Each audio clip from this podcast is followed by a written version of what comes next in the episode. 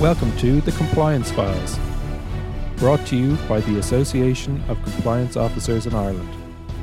The Compliance Files is a unique podcast series giving you access to industry insights and key perspectives on how the evolving regulatory landscape is driving change, challenge, and opportunity for compliance professionals everywhere. Hello, and welcome to the Compliance Files podcast brought to you by the Association of Compliance Officers in Ireland. I am Kathy Jacobs, President of the ACOI, and it is a great pleasure for me to host this podcast. In today's podcast, we are marking International Women's Day. The compliance profession is a relatively new profession. The ACOI is the largest compliance professional body in the world, and our membership is 62% female. While the compliance profession in Ireland is therefore essentially female or female dominated, I am just the second female president in our 20 year history. So, this year, in the spirit of International Women's Day 2021 theme, we in ACOI must hashtag choose to challenge. It's not enough to have female foot soldiers. We must also challenge ourselves to do better because if the last year has shown us anything, it's that female leadership is not just an equality issue, but a powerful force for a better world in and of itself. We, of course, also want to enlist our male membership and listeners to hashtag choose to challenge. In our October 2020 conference, we showcased the journey of compliance professionals to compliance leaders. And continuing that theme, I am very excited to welcome as my guest today some trailblazing Irish female leaders in regulation to talk to me about their own leadership experience, which I know will inspire all our members, our female members, and the men too. I have talking to me today Mary Elizabeth McMunn, Director of Credit Institution Supervision at the Central Bank of Ireland, Jennifer Dolan, Assistant Commissioner for Children's Policy at the Data Protection Commission in Ireland, and Senator Fiona O'Loughlin. Mary Elizabeth is Director of Credit Institutions Supervision at the Central Bank of Ireland since July 2018, with responsibility for the overall delivery of robust authorisation and prudential supervision of credit institutions established in Ireland. This includes work as part of the Single Supervisory Mechanism. Mary Elizabeth joined the Central Bank in 1997. Prior to her appointment as Director of Credit Institutions Supervision, she held roles as Head of Supervisory Risk Division and Deputy Head of both Banking Supervision and Insurance Divisions Deputy Head of both Banking Supervision and Insurance Supervision Divisions at the Central Bank. Jennifer is an Assistant Commissioner with the Data Protection Commission. Having joined the DPC in 2017, Jennifer is currently the DPC's Head of Children's Policy, the focus of which is the development of formal policy positions and the preparation of guidance materials in the area of children's data protection rights. In 2019, Jennifer spearheaded a major DPC initiative involving an innovative two stream public consultation exercise on the processing of children's data and the exercise by children of their rights as data subjects in a digital world. Over the course of the last two years, Jennifer and her team have engaged with industry experts and bodies working in related fields with a view to examining the issues arising in relation to the processing of children's data and the rights of children as data subjects under the General Data Protection Regulation. This major project culminated in the publication of detailed guidance by the DPC in December 2020. Jennifer also represents the DPC before the National Advisory Council for Online Safety. Fiona is the chair of the Oireachtas Education and Skills Committee, which has produced 15 reports on topics such as positive mental health in schools, the challenges facing island schools, a scrutiny of education bills, the eligibility of maintenance grants to students, healthy eating for schools, and education for vulnerable groups. Fiona is a member of the Future of Mental Health Committee, which examines the myriad of issues facing all stakeholders in mental health in Ireland. She's a member of the Seanad Reform Committee, Vótáil 100 Committee, and the inaugural Women's Caucus. She's also Vice President of the Fianna Fáil Party. Welcome to the Compliance Files podcast, Mary Elizabeth, Jennifer, and Fiona, and a very big thank you for joining me today. So, diving straight in um, on our theme of leadership, Mary Elizabeth, would you start with giving me your thoughts on what are perhaps three most important aspects or attributes of an effective leader. Uh, thank you, Kathy, and um, it's a pleasure to be here. So thanks for having me. I think I, I suppose I focus first of all in terms of trust um, and being trustworthy, um, and I suppose that is about you know the behaviour that you demonstrate, how you walk the walk, uh, how you bring people with you, and uh, how you demonstrate that you uh, trust your team I suppose, secondly, uh, I think about influence or, or being influential, um, mm. because ultimately, just because you're given a position, it doesn't mean things automatically happen. You need to mm. gain respect, uh, earn credibility and loyalty, connect with people, and build relationships. And I suppose, thirdly, I would um,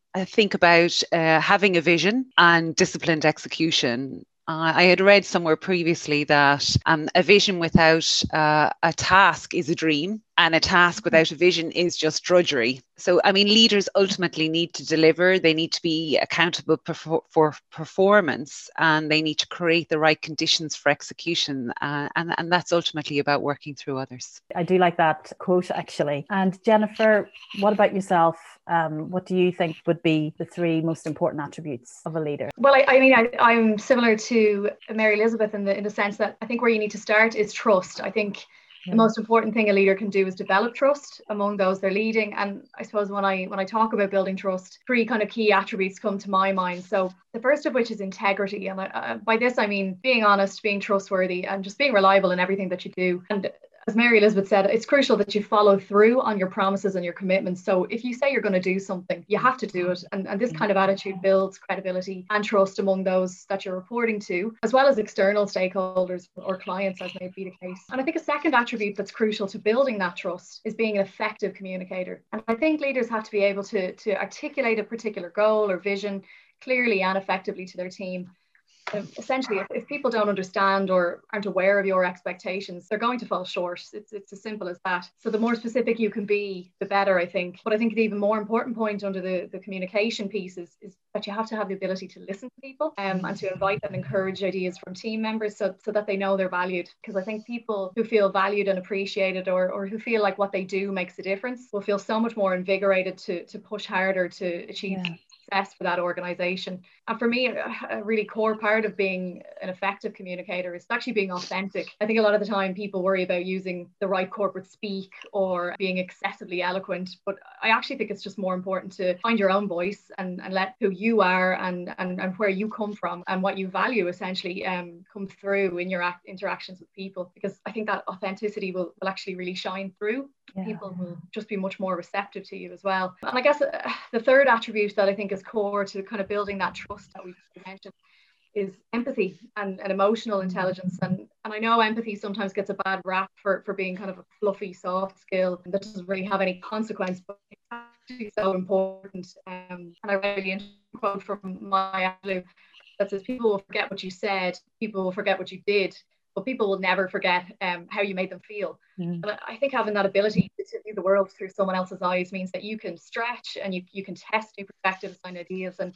and putting yourself in, in someone else's shoes inevitably facilitates discussion. So, I mean, yeah. I think looking at all these three attributes, you know, it's about building a solid relationship with those you're leading, uh, which in turn builds trust. And then when there's trust, it's it's been my experience that those that you lead are, are much more willing to follow you then. And Jennifer, who, who would inspire you? I mean, I wouldn't say, yeah, I have a role model as such, but yeah. in terms of someone who I, I, think is doing inspirational work at the moment, I, would have to say um, New Zealand's Prime Minister, Jacinda Ardern. I mean, she's New Zealand's youngest ever female prime minister. Uh, I believe she's only the, the second leader in the world to ever give birth in office. And I actually think that's a hugely important thing for, for young women starting out in their careers to, to see that you, you can be the leader of a country and still have a family. And I, I just think she embodies a lot of, of qualities that are really essential in a leader. Take, for example, her handling of, of COVID 19, which is she's been applauded on her and vice of action has essentially resulted in less than two and a half thousand cases, I believe, and just 26 deaths, despite New Zealand having a population of nearly 5 million people. Um, and she,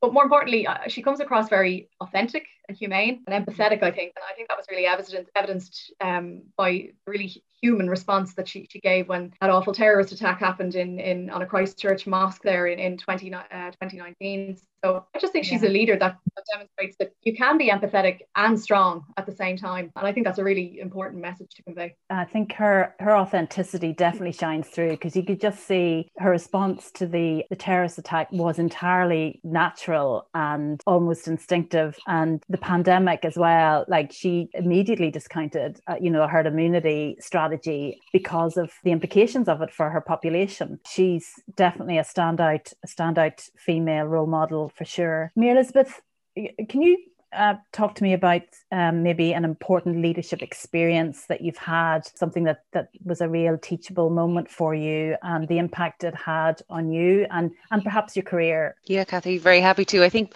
just picking up on on on Jenny's point, you mentioned authenticity a couple of times. I mean, I I thoroughly agree with you. I think it's so important, and I think that's one of the learnings actually as you go through your career is that you can be your authentic self.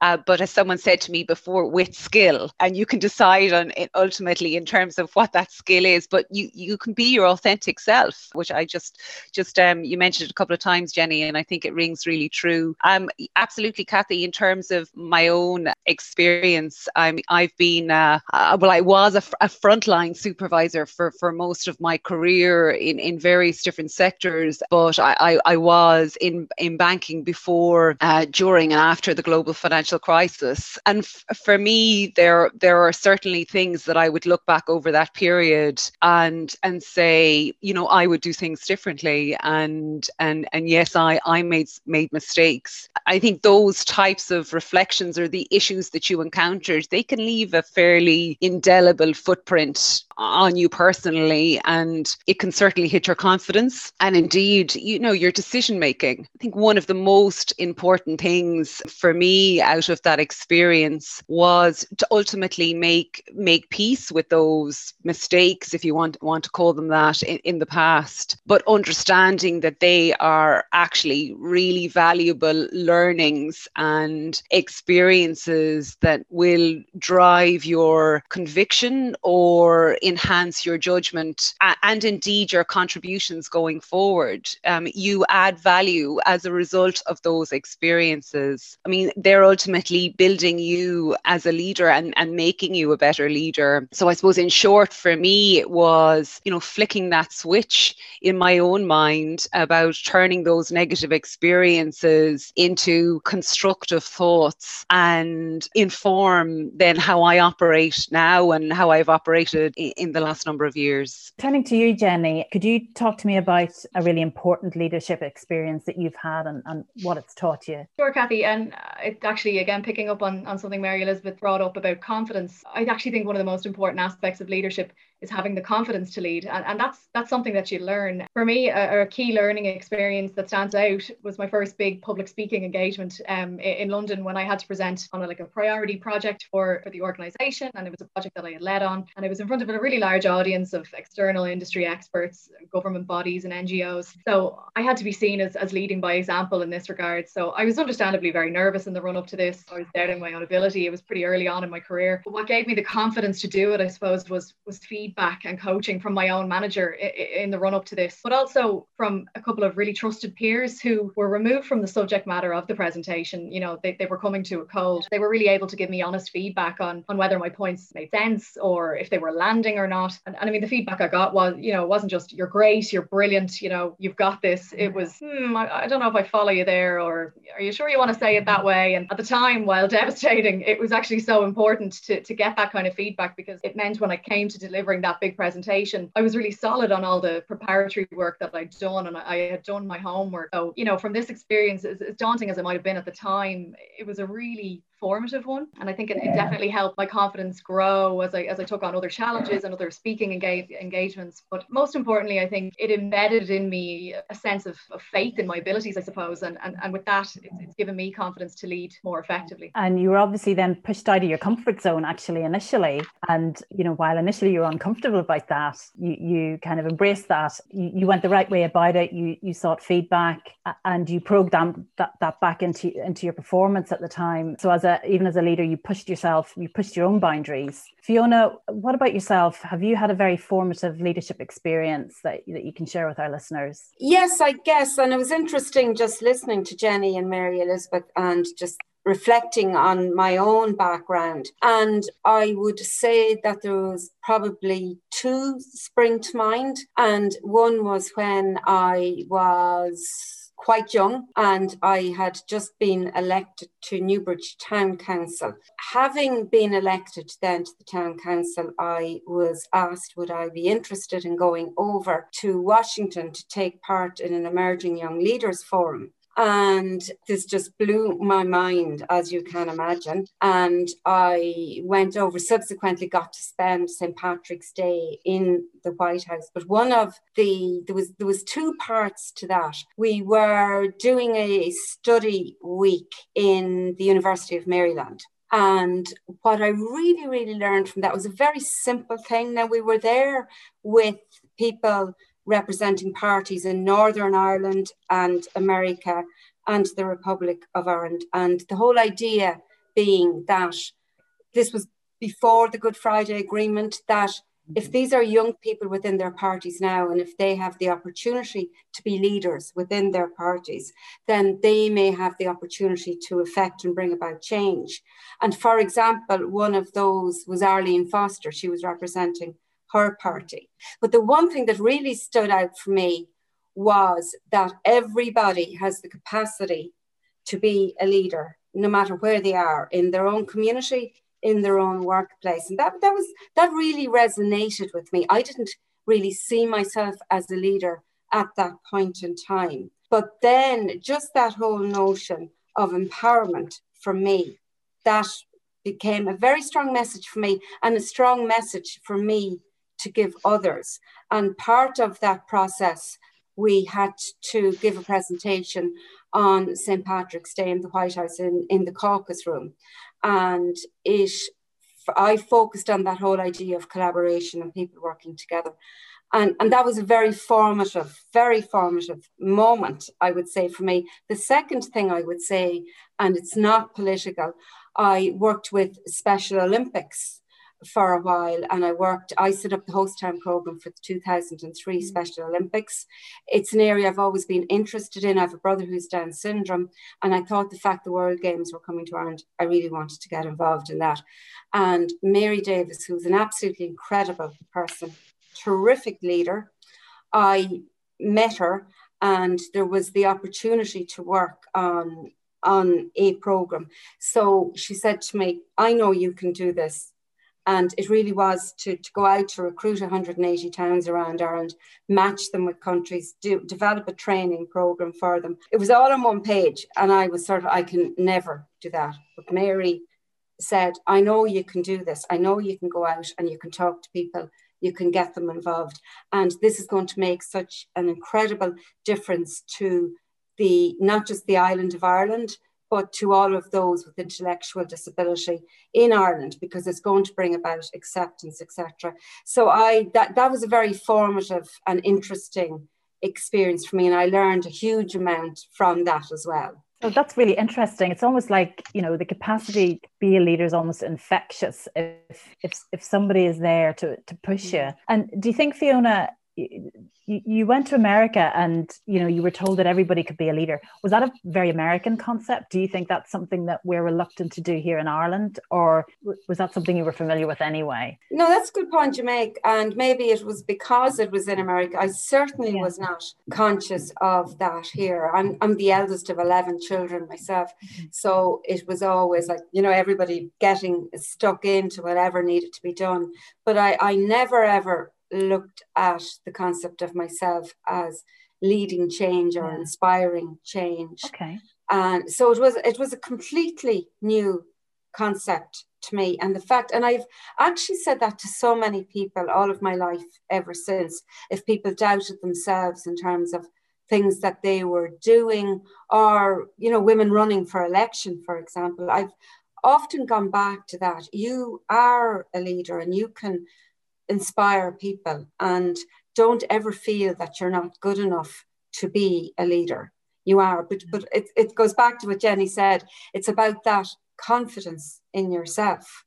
And I developed that, and I'm, I'm certainly not saying I'm the most confident person in the world. I'm not, but there are times when you know you just have to steal the grit, and yeah. you just have to say, you know i i can lead on this project and sometimes it just takes one person to take that initiative and take that and say, look, I'm putting my hand up. I am going to challenge this situation. And you'll find a lot of people will support and collaborate in terms of that challenge. But sometimes it just needs that one person to put their hand up and sometimes your heart can be in your mouth in relation to it yeah. but it's but it's important to find what you're passionate about and that'll give you the opportunity to lead on something relating to that well i'm i'm certainly in the company of some very brave women mary elizabeth with with all the challenges she faced um, for a very prolonged period during the financial crisis. Jenny, with, with her experience and, and pushing her boundaries, and Fiona, with what you've just talked to us about encouraging you being encouraged and you encouraging others. So just moving on slightly, and I'm, I'm with uh, regulators and, and, legislators here. So um, this is something I'm, I, I, know you'll have a lot to say about. Um, how important are values in leadership? And can you tell me what are your two or three most important values that you live by in your leadership roles? I mean, I think maybe contextually, you know, in terms of working for the central bank, our our values naturally underpin how we interact with each other. They they reflect our aspirations in terms of how we want to be as an organization organization and for ourselves and, and ultimately the community we serve. And I think maybe just as I said, contextually, just to to to reference a couple of those first before I think about ones personally, mm-hmm. because they do dovetail. So, so first of all, we talk about integrity and care, and, and Jenny mentioned integrity earlier. So, you know, what we do is right, that our actions match our words, and, and we care about people. The, the second is courage and humility, so that we act with conviction. We're prepared to innovate or or adapt depending on the circumstance. And, and we are always looking to listen and learn. And, and thirdly, is teamwork and excellence um, so that we focus on achieving quality outcomes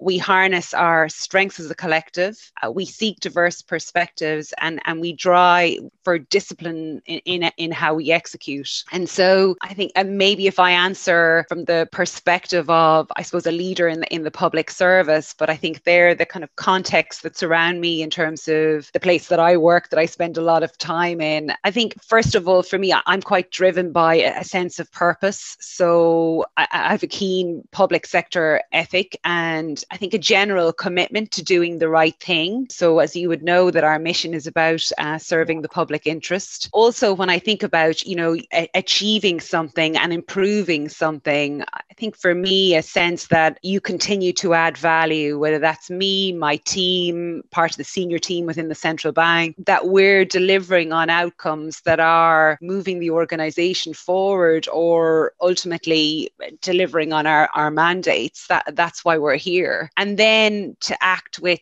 conviction and integrity i think words that have been peppered through our conversation up to now so you know thinking about your own internal compass uh, and just having the courage your convictions through what can be you know difficult situations and and difficult times and jennifer you know as, as another regulator I, I take it your approach would be broadly the same but where would you differentiate yourself? Yeah, I, I, think very broadly the same as Mary Elizabeth. I mean, I think she hit the nail on the head in the sense that values are, are twofold in a in a business context or in our in our um, scenario in a public sector context you have the values that define an organization and, and, and show stakeholders whether whether internal or external what that organization is all about. And i think those values tend to influence you know the culture and the climate of the workplace. And then you have the values that define you as an individual and define you as a leader. And i think these values essentially guide your decision making and, and they shape the type of leader that, that you want to be. And if you're authentic again coming back to authentic if you're authentic as a leader these values will shine through and they'll they'll be apparent to those that you're leading. But I do think, as Mary Elizabeth pointed out, it's important that our values as leaders are compatible with our organization's values. And because yeah. when they when these two marry, so to speak,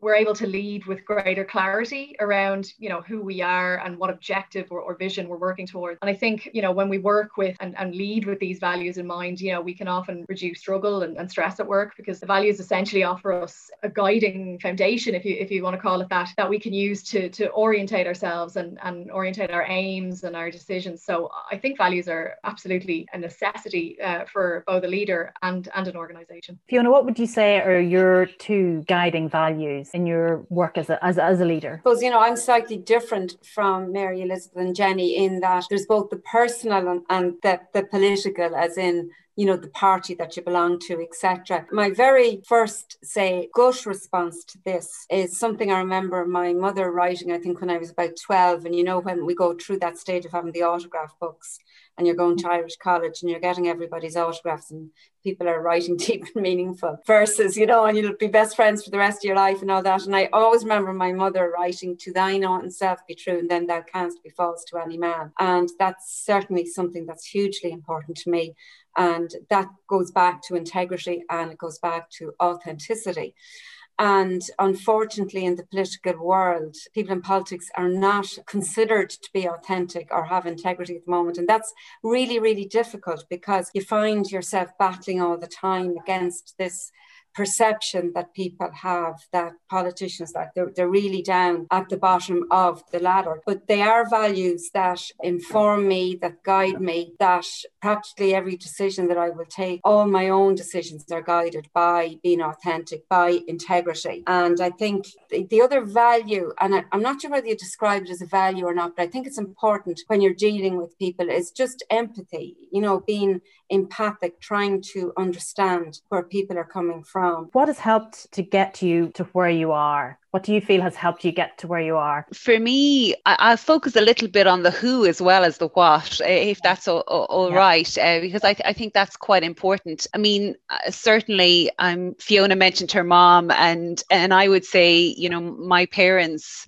uh, certainly have been a big part of the who. Come from a very strong work ethic. Um, my father was a, a policeman, and he's a retired detective. They were very keen in education to a third level, but also in terms of of kind of extracurricular activities. So, you know, kind of making you rounded and um, very keen to say, you know, no matter what happens, just keep going. Don't give up, which I've certainly drawn on many times. Um, but, but also, I mean, on the what, I mean, I think I mentioned education. I, I do think, you know, my qualifications have certainly uh, helped me in terms of pr- progression uh, through my career. And, you know, some of my, uh, some of my experience experiences from a postgraduate perspective were directly relevant to the world of work that, that I find myself in in now. I think it's also about we we've all spoken about confidence. I think really having confidence in yourself. And sometimes when you doubt yourself in terms of that confidence, take the confidence that someone else has in you. So Fiona mentioned about Mary Davis to do it, you know. So when you have that moment of doubt, if someone else believes in you, I think that is I think it really propels you in terms of momentum. But I mean, I think you can't sub- substitute hard work. I think r- resilience is a big word now, but I think you know having that that resilience and persevering in the face of pressure. I think it's also really important that you try and keep calm. You know, you you need to be steadying when you know you're in a leadership position people are looking to you for for direction. But then i mean i think ultimately recognizing when you need to ask for help and then that you ask for that help know when you don't know all the answers and collaborate with others and, and forge those relationships. Uh, you know for me the, the central bank's a really supportive workplace and, and one that if you're committed to um, you can thrive. Um, i think i probably couldn't finish finish my response to you without saying for me in terms terms of where I've got to, you need the support at home. So my husband is usually supportive in terms of what I look to achieve. I've I've two young daughters who have were forced to listen to all the news about Brexit over the last um, couple of years. So I, I think that support at home is is also also really important. Jennifer, what is the one piece of practical advice you would give to someone starting out or seeking to be in a, in a leadership position for the first time? That's an interesting question. I suppose the main thing I'd say to someone starting out is to be open to change and, and be flexible because you can always apply what you've learned in one context to another. So for me personally, I, I changed career paths quite drastically um, four years ago from an in-house translation role to the world of the civil service and data protection. So in, in no way related. Um, I was in a job and an industry that I loved, but there was very little scope for progression in that field. And I've always been a very ambitious person and I, I knew it wasn't going to be for me in the long run. So yeah. while I while I loved the job at the time, I made the difficult decision to, to change careers entirely, which was something that was frankly very scary at the time. I, would spent six years studying in the field and then a further five years working in the industry. But I suppose the lesson learned there was that having that ability to, to push myself and take myself out of my comfort zone actually did lead to the betterment of my career because this move gave me the opportunity to progress. And it's it continues to give me give me the opportunity to progress. But what I learned was really that skills that I had acquired in in my previous field and in that previous sector, communication skills, you know, analysis and mm-hmm. decision making, all of that will stand to me no matter where I go or what I'm doing. So I guess the main piece of advice would be not to be afraid to make that change and, and, and have confidence in, in your ability and, and know that, you know, you're bringing value wherever you go. So I think that's that's just the major thing I would say. And then another piece of kind of smaller advice, I suppose, would be to expand your network and seek out mentors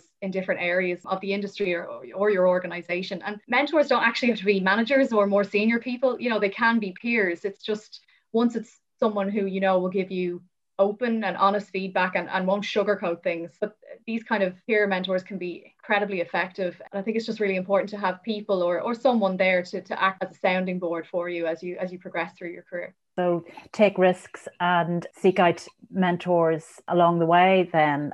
Fiona, what has been your most difficult challenge as a leader? What's been the most frustrating and perhaps persistent challenge? And have you cracked it yet? Been many challenges along the way, and I think that ability to be flexible, as Jenny said, has probably stood me in in good stead. Um, the biggest challenge I think was back in 2015 when I really felt that there was an opportunity to contest to win a seat in the general election of that year. And I felt I had, I was involved in politics, as in, you know, I was involved at a local level.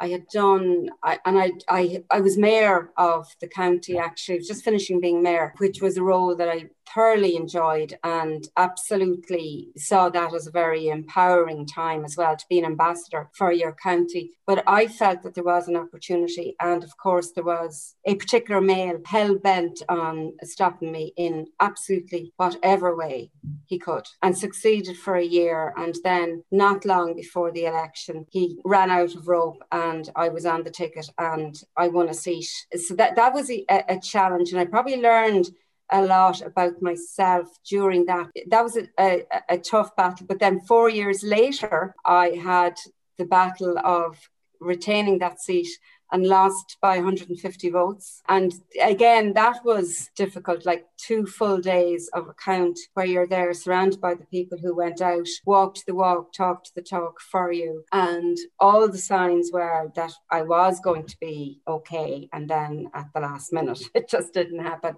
So that period in itself and picking picking myself up, my team up, looking at options, deciding then to contest for the Senate and being successful in that. But like that was another tough campaign on top of the tough campaign. Yeah. So uh, the were, but I was, uh, you know, I've always been surrounded by good people and certainly by good women, women that were not necessarily political but believed in me, and I needed to have their belief in me to make a difference in their county and their community. So you really had to learn how to deal with with setbacks and, mm. and, and, learn from them and and and do better um, or or do different next time.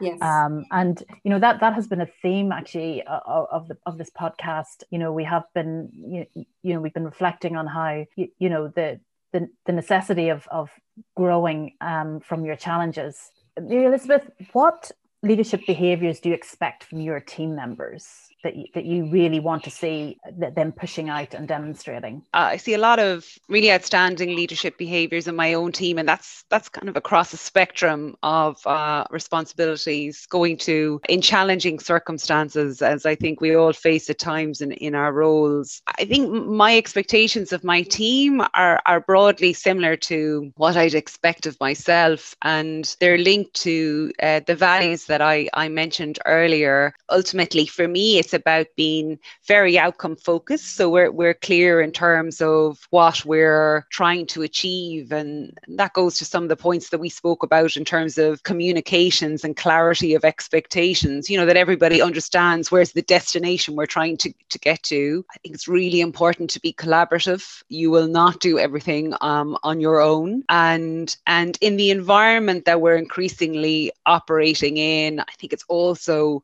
very important that you have an ability to to lead through change you know and that you to go to that care point that you have a coaching mindset and that you're interested in the developing the people that mm. work with you. But also, also I think it's really important to be self-aware, you know, kind of understand what your own kind of watch points are. Red flags might be too strong a word, but you know, that that that that impact that you might might have and that you continue to seek to improve and you challenge we challenge each other and and we challenge our teams taking that theme of of continuing to, to grow jennifer what are the leadership qualities that you're continuing to work on yourself? Yeah, well, I mean, personally, I don't think you're ever finished um, learning, and I, I, think effective leaders, you know, continue to to hone their skills throughout their career. I don't think you'll ever get to a point one day where say, okay, great, you know, I've got this communication thing nailed down. What's next? Because you know, next day you you very may well encounter a peer or or or team member or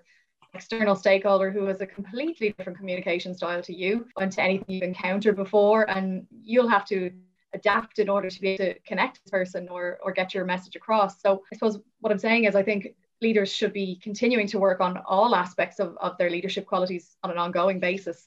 Um, and I think the day you think you're finished with one aspect is, is probably the day that you'll, you'll get tripped up. But was bringing it back to, to myself, one, one specific area that I'm continuing to work, let's say, um, is assertiveness. And I think that's something that comes with time and with experience, developing your, your technical expertise, continue to confidence to, to lead by example, which we've talked about a little bit throughout this podcast. And I, I mean, I'm still at a relatively early stage in, in my leadership career, so I'm confident that, that this will come with with time and experience, um, and it's something that will come more naturally. But that's something I'm I'm, I'm working on. Fiona, we've we've heard a lot in, in the podcast about empathy, effective communication listening, engendering trust, which I think would be associated very much as female attributes. Jennifer's just talked about assertiveness, possibly a more what's seen as male, and but also you know, she is clearly a risk taker, which is again a male, would be associated with being a male attribute. Um, what would you say as the positives for women in a leadership role? I, have learned so much already from Jenny and Mary Elizabeth that I'm just thinking that I need to apply to myself going forward.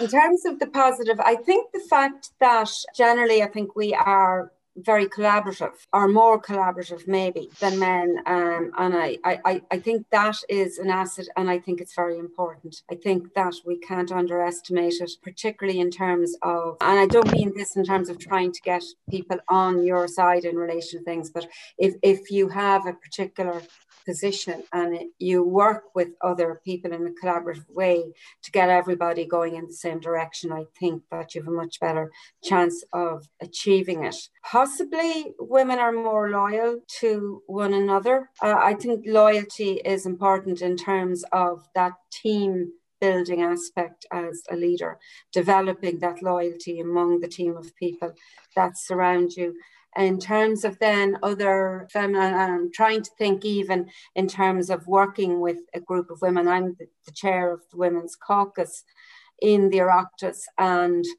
what I'm trying to build there, and I and I think it is working, and, and that in a lot is thanks to our former chair, Catherine Martin, now minister, is just building a safe space where people can come in and talk about issues that are important on the political agenda, but we're trying to depoliticize them in terms of not necessarily taking a party position.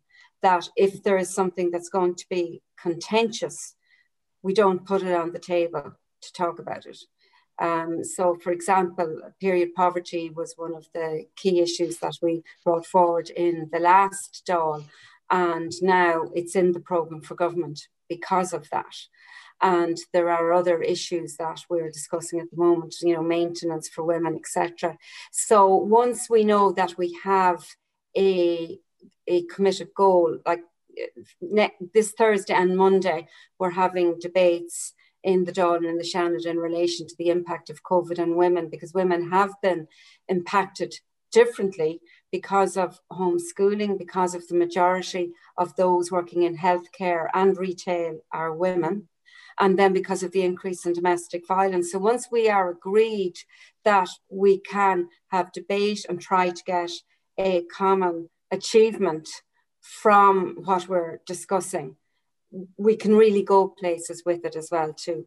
And I think that may be easier for women to do than men. Uh, Kathy, uh, I mean, one thing that also just strikes me, if I can, in, in, in relation to this, is that I think it's also really important that, you know, we continue to be vigilant around ensuring that we're not just focused on women in leadership and that there's that, you know, representation and equality at all levels uh, uh, you know, to ensure that those good decisions are happening throughout the organization, you know, long before a proposal has has come to the this the senior table. Um, I, I, think that's really important in terms of that kind of vi- vigilance. And, and, and I suppose those of us that are in leadership roles, I suppose, have a responsibility there in that regard. We are here celebrating women's achievements and to keep up the struggle for equality. The last year has seen a real focus on female leadership how that has brought different and in almost all cases better outcomes in the specific challenges of the pandemic. Our regulators in Ireland have benefited for a long time from strong female leadership with the central bank's Director General of Financial Conduct, Derville Rowland, and Deputy Governor Sharon Donnery, and with yourself, Mary Elizabeth, and with Gráinne McEvoy and Seána Cunningham in high profile leadership positions. Our Data Protection Supervisory Authority has been led for a number of years by Helen Dixon at a time when the prominence and risk of data protection has grown not just with GDPR, but also with challenges faced by anyone holding that position with the arrival of big tech firms in Ireland and the Oireachtas has seen a female impact that has been out of proportion to the numerical representation. So, Mary Elizabeth, how has your organisation, the Central Bank, benefited from a female perspective? Well, uh, you mentioned um, so many of my excellent colleagues there, uh, Kathy, and I'm going to defer to one of them actually um, in terms of something Sharon Donnery said a couple of years ago, because while you depicted the picture that's the as is, uh, yeah. I think it's important to say that things weren't always so um, and, and, not so long ago either. And Sharon spoke a couple of years ago where she, she joined the organization about a year ahead of me in 1996. And at that point in time, we had uh, 600 full time staff, uh, 13 divisions, and a senior management team of eight people. And if you pull down the organizational chart, you would see that there were no women on the senior management team, and there wasn't even a woman at a, at a head of division level. And the norm was that leaders in the Central Bank of Ireland were, were male. And, you know, Sharon speaks to the fact that that was due to a number of factors, you know, history, culture in Ireland, uh, culture also in the discipline of economics, and then culture within the, the central bank itself. And that the effects of that, although they were subtle, definitely affected her in the fact that there were no female uh, role models, no one she could aspire to be. Now, all that changed, thankfully, um, into, in 2001 when a, a woman was appointed the first female head of division in the central bank. Now, that's 20 years ago. And that ultimately changed changed her point of reference. And I know the reference points of many other senior women in the organization, I would say, including myself.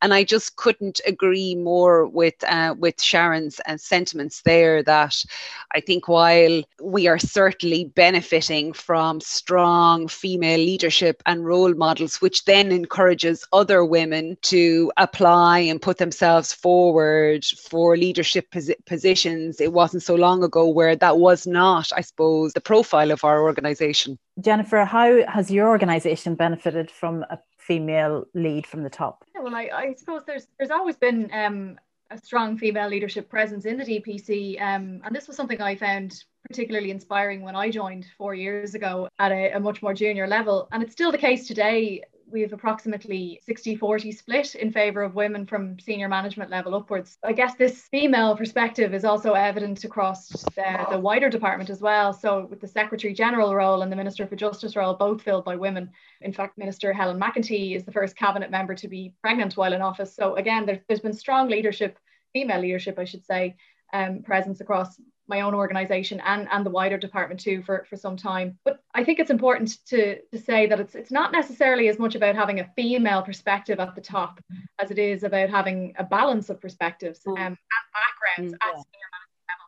And I think that's something the DPC mm. has benefited from hugely over the last few years. I mean, the very nature of the, of the DPC's work requires such an array of different backgrounds. So from legal expertise and policy analyst experts, technologists, communications experts, investigators. I mean, having a room full of people of the same gender, similar backgrounds, or or similar lived experiences is going to naturally result in kind of a group think scenario where you know only one facet of a crisis might be considered or or only one type of, of solution to a problem might be identified but but when you have different voices and different perspectives around the table i think this will inevitably lead to much more creativity um, much more innovation and, and just more diverse thinking in general. So uh, while having a female at, at the top is, is absolutely inspiring uh, to, to young women starting out, and, and it certainly was for me, I, I think it's just as important to look at having a balance of, of perspectives and backgrounds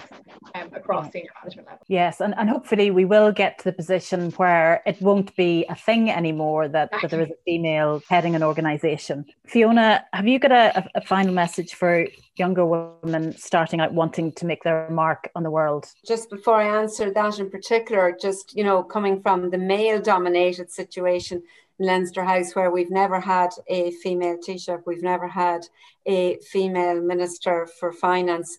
I think it does go back to having that balanced perspective. But there's two women I want to particularly mention, and that's both the first and the second female ministers that we had, albeit 60 years in between. And when Constance Markievicz was a minister, she addressed a group of young women um, they were called the Women's Library Association in 1911, and she said to them at the time, "Go and vo- find your voice and use it." And I think that's still relevant 110 years later. It's about going out, finding your voice, and using it.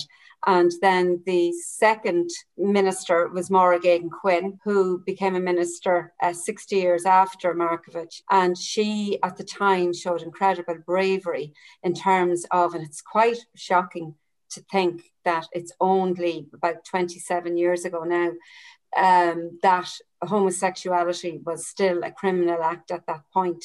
And it was actually a very brave move at that stage to decriminalize it. And I think that, you know, we all would take that lesson of equality and supporting others and ensuring that we live in a world that is equal. Um, so I think, in terms of the advice I'd give to young women, it's it's find your voice. It's it's and I don't mean find your place in terms of, you know, your find your niche more than your place. Be true to yourself adopt that flexible approach and just develop a good work and research ethic about what you're passionate about, and the rest will follow. Thanks, Fiona. And what about yourself, Mary Elizabeth? What would um, your message I think, be to younger women? Sure, Kathy. I mean, I think one of the areas in terms of starting out in your career, um, uh, I know Jenny spoke to it earlier. I mean, from a micro perspective, I would be, I would be in the space of, of course, within reason, but you know, say yes to as much as you can you know be open because you'll you'll never know when where that meeting that engagement that job you do is going to bring you and the opportunities that that might open up for you and i think also you know, not to dismiss an idea or just because you're not sure how it's going to be implemented. Just just kind of being very open from that perspective. But but I suppose more specifically, and you mentioned it earlier that you know the International Women's Day theme of choose to challenge. I I don't think could be more appropriate for certainly myself as a regulator, compliance professionals, and and, and risk managers, and and your own association. I mean, at at the core of our own effectiveness is being able to deliver effective and timely challenge. And I spoke about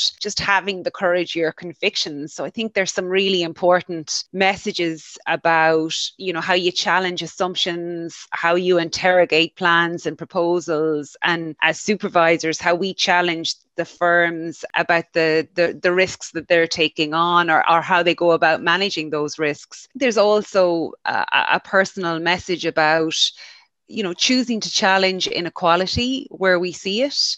Uh, and, challenging ourselves to, to step outside of our, our comfort zone and challenge structures that continue to you know perpetuate um, inequalities or, or a lack of inclusion And Jennifer, have you any final thoughts on on our message for for younger women starting out? Sure. Yeah. I mean, picking up on on that point that Mary Elizabeth made about you know not being afraid to to step out of your comfort zone. For me, the the the biggest point I would make is don't be afraid to make changes and take risks in terms of your career path and, and seek out colleagues or peers as sounding boards that you can trust and who will help you grow and, and develop in your career because i think the main thing that people need to know is you know you need to know your worth and you need to know that you're bringing something unique and valuable to the table no matter what table that might be. And for for my part i have found leadership in perhaps the most surprising and unexpected of places. I believe our young people have led the way in the sphere of, of climate justice greta thunberg being an obvious example but our, our